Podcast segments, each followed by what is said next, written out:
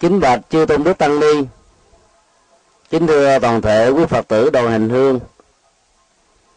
Hôm nay là ngày cuối cùng chúng ta chuẩn bị rời khỏi Sarnath, nơi Đức Phật chuyển Pháp Luân, trở về thủ đô New Delhi và tham quan các thắng cảnh tại đây. Dựa vào mô tả và sự kiện lịch sử đó, thì khi nghe tin Đức Phật với tư cách là một nhà tâm linh rời khỏi cung thành Ca Tỳ La Vệ, thì nhà vua Tần Bà Sa La rất lo ngại. Các nhà tư vấn về chính trị và quân sự của nhà vua đã trình báo nhà vua Tần Bà Sa La là hãy đón đường Thái tử Tất Đạt Đa và đưa ra một cái bẫy. Nếu thật sự Thái tử là người tìm kiếm các giá trị tâm linh như những gì đã được mô tả từ lúc được đón tướng khi mới hạ sanh, thì mối lo ngại đó không có gì là đáng kể. Còn bằng không đó, đây là mối đại đe dọa. Trong lời tuyên kia chúng ta nhớ rằng là nếu Đức Phật đi tu thì trở thành là bậc đại giác ngộ, nếu ở triều đình cai trị thì trở thành là vị đại chuyển Pháp Luân. Mà hiểu nghĩa nôm na nhất đó, là người thống nhất Giang Sơn về một cõi, cai trị đất nước Ấn Độ trong tinh thần độc lập và thống nhất trên nền tảng của pháp trị. Và pháp trị đây đó là 10 điều đạo đức mà một vị minh quân cần phải ứng dụng để làm cho đất nước được thái bình, nhân dân được an lạc. Nội dung của lời tiên tri đó không ai biết là nó sẽ đi về hướng nào, hướng chính trị chân chính hay là hướng tâm linh cao thượng. Nghe theo lời khuyên, Tần Bà Sa La đã gặp Tất Đạt Đa. Lời đầu tiên mà vua Tần Bà Sa La nói đó là: tôi rất ngưỡng vọng Thái tử. Từ những lời tiên tri ngày xưa, bây giờ diện kiến trước người, tôi lại càng bội phục hơn. Nếu Thái tử không chê vương quốc to lớn này, thì tôi xin nhường nửa Giang Sơn. Đối với phần lớn những người tìm kiếm con đường tâm linh mà không phát xuất từ cái lý tưởng để phụng sự cho nhân loại đó, thì nghe một cái hứa hẹn và một sự mời gọi như vậy, có lẽ chúng ta đã chao đảo rồi. Có lẽ ta chọn nửa Giang Sơn hơn là chọn cả thế giới của tâm linh. Thế Tôn với tư cách là một nhà đang tầm vào tâm linh, không để ra bất cứ một cái tâm niệm gì từ ánh mắt, nụ cười, lời nói, cử chỉ, oai nghi, dáng đi, thế đứng, rằng Ngài mang tới những điều đó. Và câu trả lời của Thái tử là: nếu mang về chính trị thì Thái tử đã không phải đi tu đâu, nghĩ đến đại nghĩa của chúng sinh, làm thế nào để cho muôn loài được giải thoát, bớt đi khổ đau, cho nên Bần Tăng mới chọn con đường tâm linh này. Nghe nói đó, vua Tần Sa La nhẹ nhõm. Dĩ nhiên là các cố vấn chính trị của nhà vua vẫn quan sát từng ánh mắt và lời nói, xem Thái tử trả lời giả vờ hay là phát xuất từ đời sống nội tâm thật sự. Càng quan sát thì nỗi lo ngại đó càng tăng biến. Và nhà vua gợi gắm rằng là nếu Thái tử trở thành một bậc giác ngộ như là tiên tri đó, thì xin về độ cho trẫm. Sa môn Tất Đạt Đa đã nhận lời hứa, nhưng sau khi thành đạo dưới cội Bồ Đề thì Đức Phật đã nghĩ đến 5 anh em đồng tu vượt gần 250 cây số đến Sarnath, nơi mà chúng ta đang có mặt,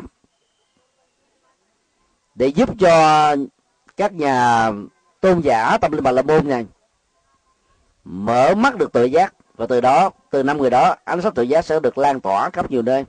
Vì ảnh hưởng của Ngài Anya Kondanna, tức là Anya Kondanna, rất là lớn trong cộng đồng của người Ấn giáo lúc bấy giờ.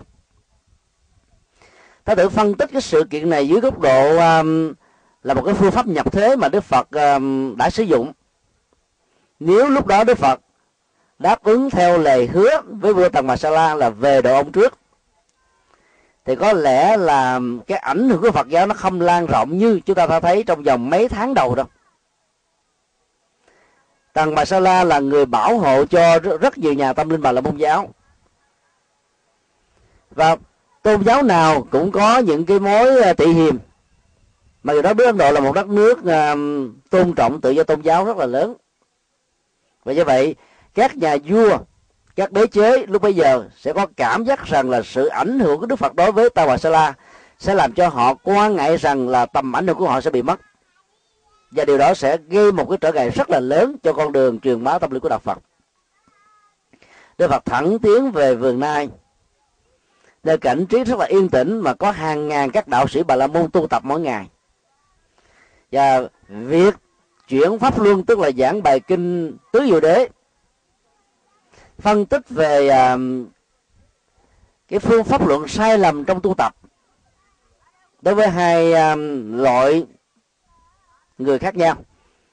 Đối với các vị Sa Môn và Bà La Môn đó, thì phương pháp khổ hành ép sát không phải là một giải pháp. Nhận diện sai lầm giải pháp dẫn đến một cái hậu quả rất nghiêm trọng là có rất nhiều người, và thậm chí là lịch sử của nền văn hóa Ấn Độ 3.000 năm trước khi Đức Phật ra đời đã phải trả bằng một cái giá là trở thành những người bệnh tật và chết sớm, mà không có một thành quả về tâm linh nào. Trong khi đó, đối với những người thượng dân đó, thì phương pháp của họ sai lầm ở chỗ là đánh đồng các khối lạc giác quan thành niết bàn và giải thoát. Và cho là sự hưởng thụ như thế là an lạc hạnh phúc nhất trên cổ đời. Và cả hai phương pháp này được xem là hai thế cực.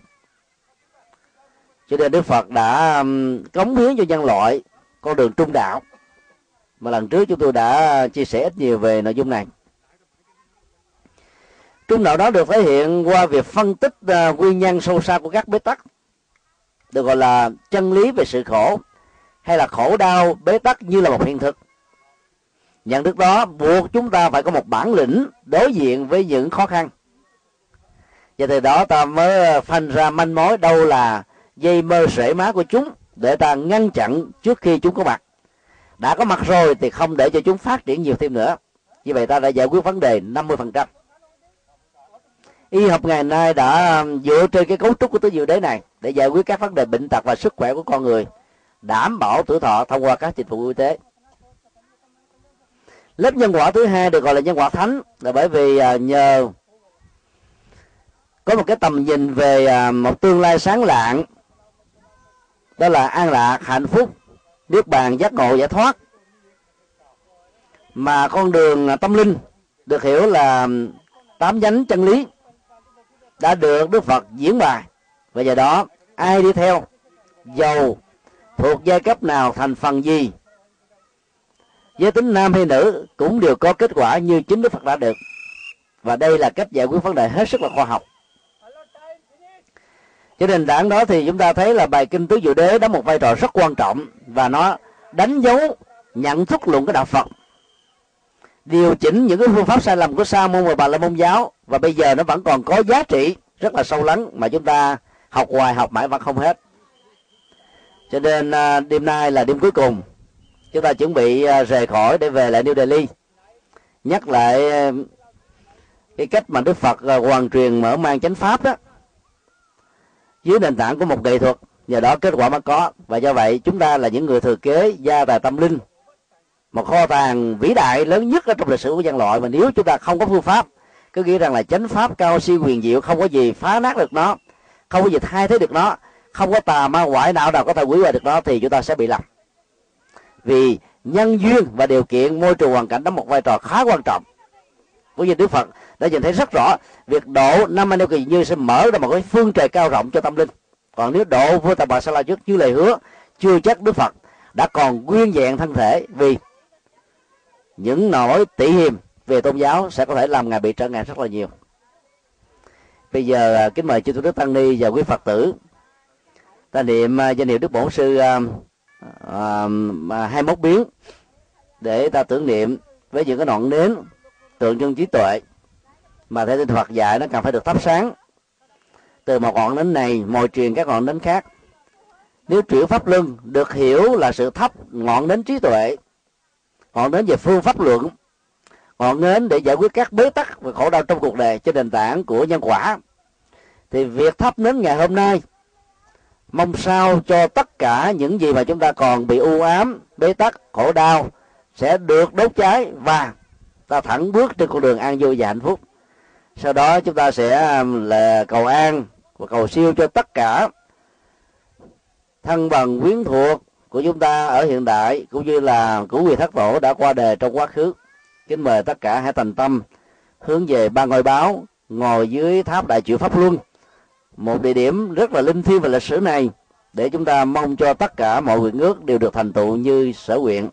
Nam mô Bổn Sư Thích Ca Mâu Ni Phật.